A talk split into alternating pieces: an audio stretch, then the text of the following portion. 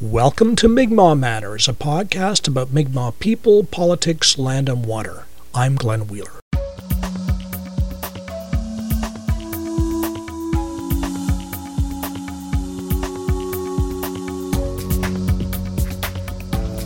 Support independent Mi'kmaq media. Become a patron at patreon.com/Mi'kmaq Matters, or if you prefer, you can send us an email transfer at mi'kmaq.matters@gmail.com. Thanks for your support.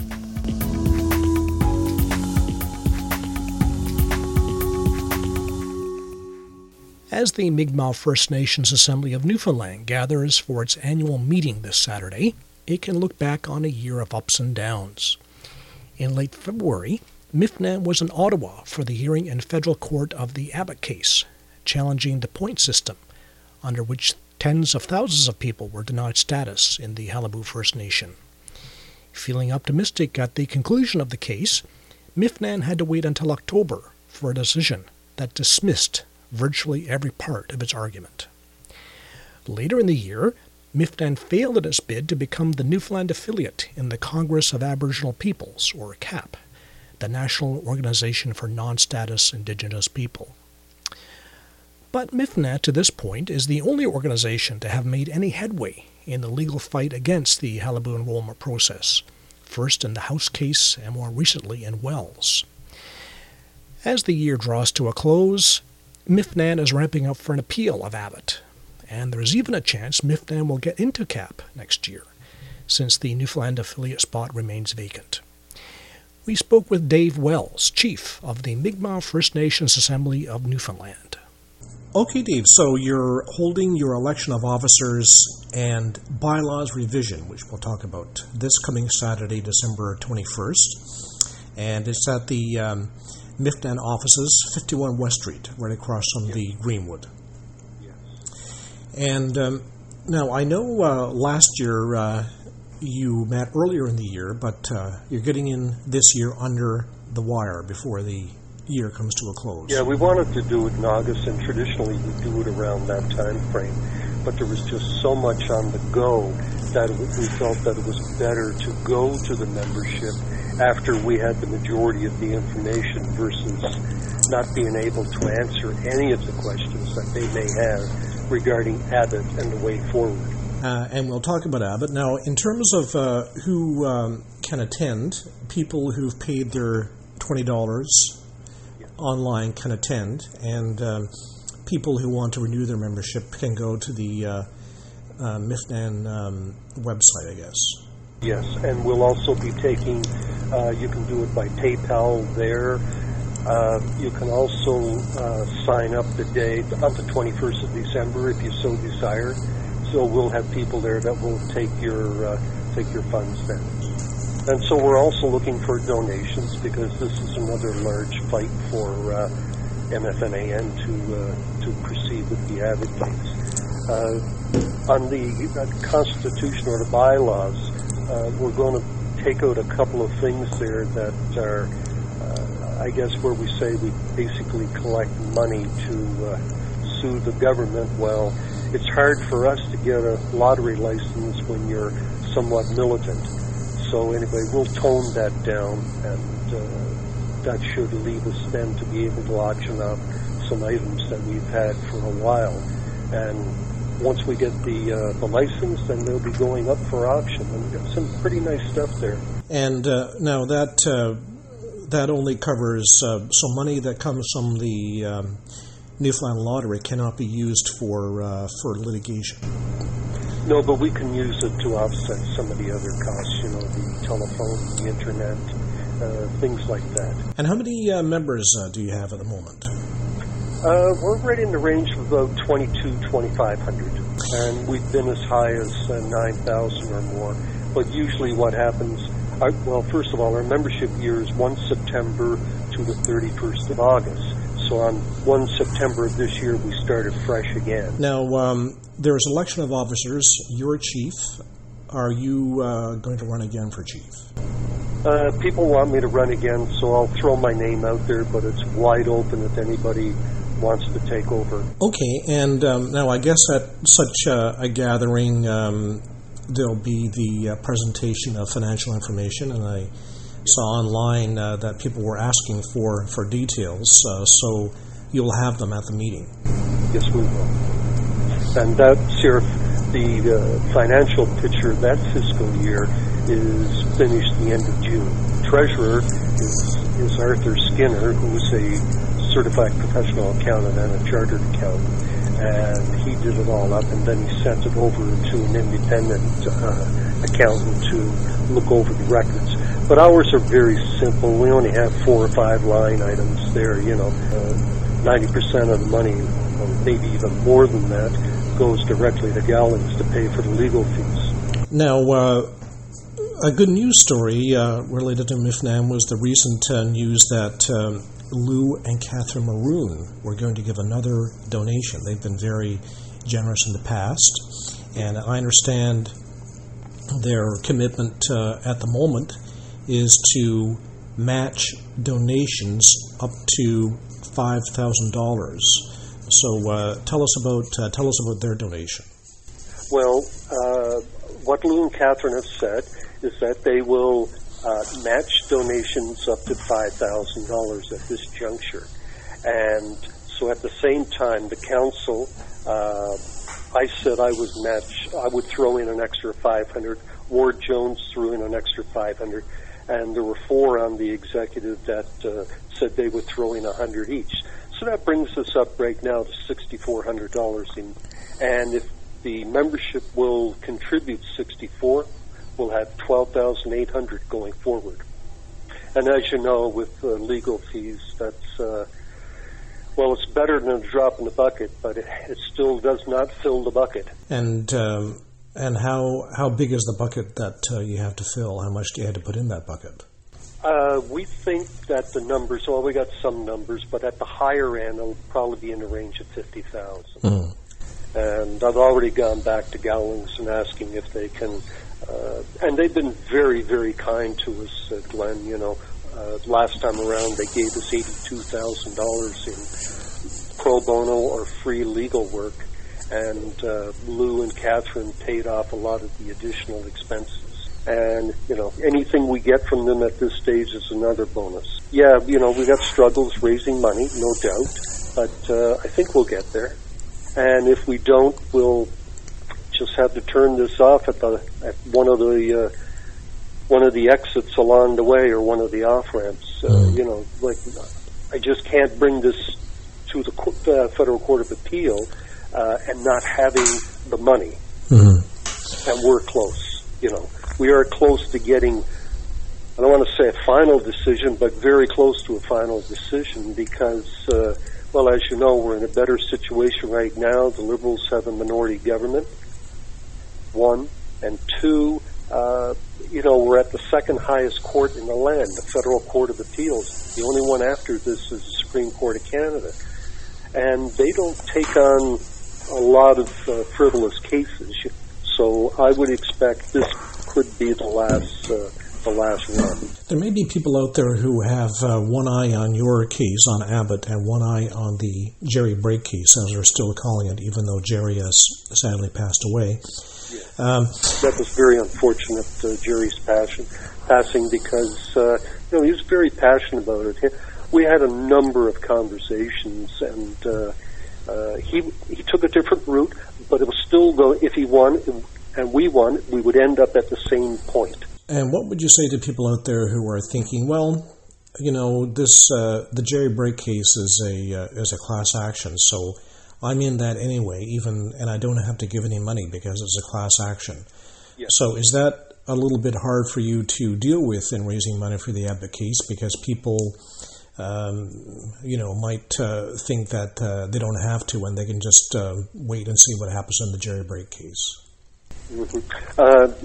You can wait, but you may wait at your own peril. In other words, if we go in and we win, it will impact that case. It'll make their case stronger. So, you know, there's 2 things there. If they go in and they only win the class action part, then the judge does not even talk about the supplemental agreement in that. then because what they're looking at is Bills C-21, I believe, and which says you can't sue the government or the FNI, and that was their indemnity agreement, you know, which was later approved, I guess, by governor and council at the federal level. So with us, we are going after the supplemental agreement. We are continuing to fight the supplemental agreement, you know, the dreaded point system, and all the other stuff that they took from the Métis decision. I believe it was the Powley. The Powley decision, yes. Yeah, and bring it over and put it on First Nations people. So, you know, there's ramifications here for everybody, even all of the other bands in Canada and the Assembly of First Nations. Now, speaking of the supplemental agreement, of course, that came up in the Wells decision, the case you guys did before Abbott.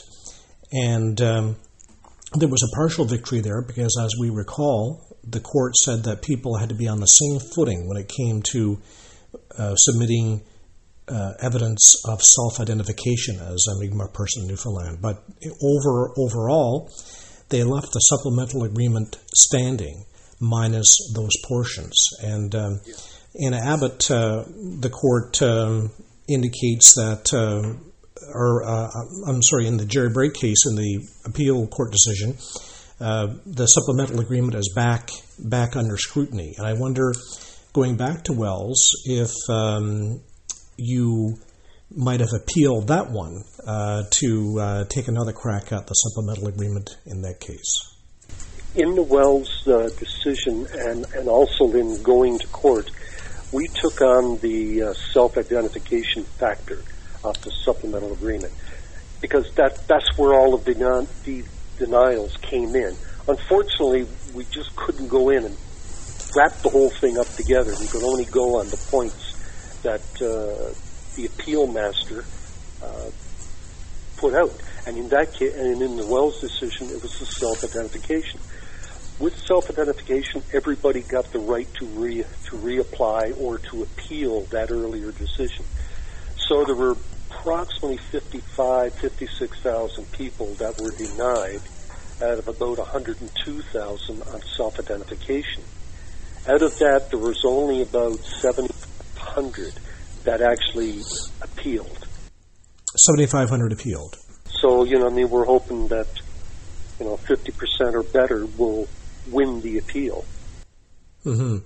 And where are we on that at the moment? So you say that 7,500 people actually went through the trouble of submitting additional more documentation, which is, I guess, is a low proportion of the number who could have done 7,500. But leaving that aside, do we know where those 7,500 people sit at this time in terms of getting a decision on their status?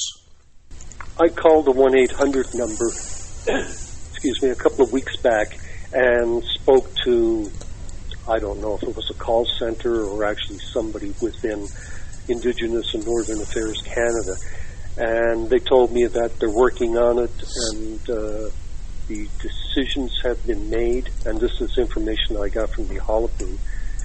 All of these decisions have been made. They are now checking ancestry, community acceptance, and other factors, and then the letters will come out. I expect the letters to come out whether you're approved for the Qalipu or not. But anyway, you will get a letter most likely within the January to February time frame. Before we go, Dave, let's catch up on the CAP matter, the Congress of Aboriginal Peoples. MIFNAN applied, and I think you were surprised that you weren't chosen as the affiliate, and we thought an affiliate from Newfoundland had been chosen, but according to information from CAP, this is not the case, so the Newfoundland affiliate spot remains vacant. So does MIFNAN intend to apply again to be the Newfoundland affiliate? With the Executive Council, from what I can gather, Glenn, and this is what I got from some of the members on the Executive Council was that the other group was recommended for membership to represent Newfoundland. However, the general membership, for whatever reason, either did not approve or would not approve, you know, what was the other group. So since then, I've, after also talking with you and a few others, I said, okay, I'll reach out to Congress of Aboriginal Peoples once again, and I fired off an email to the CEO, Jim DeVoe, and also one to Chief Robert Bertrand, but I have not received a reply from either of them. One issue they might have had with you is your membership criteria, and currently anyone, I guess, can join MIFNAN. There's no you don't have to show Mi'kmaq ancestry when you're joining, and I wonder if you would have to tighten up your membership rules to be the Newfoundland affiliate in CAP. What we did earlier, we back 1st of April of this year. We changed it so that only full members could be of Aboriginal ancestry, Mi'kmaq. And 2, we left another category for people that wanted to support us or donate. And prior to that, we also, you know, when we first started with the Qalipu Watchdogs and then later the Mi'kmaq First Nation Assembly of Newfoundland, we had it so that anybody could join, because all we were trying to do was get the organization off the ground. And this was long before my time, and so anyway, that's where we evolved to now. I see. So what do people have to provide now to be full members of MIFNAN? Letters from INAC, birth certificates, and anything federal government, provincial government, applications where you said you were of Aboriginal ancestry, etc. So basically anything, you know, that we feel that is provable. And as you know, within the Bay of Islands area, there's probably 80% of us here that are of Aboriginal ancestry, whether they know it or not. Whether they know it or not. Dave Wells, Chief of the Mi'kmaq First Nations Assembly of Newfoundland.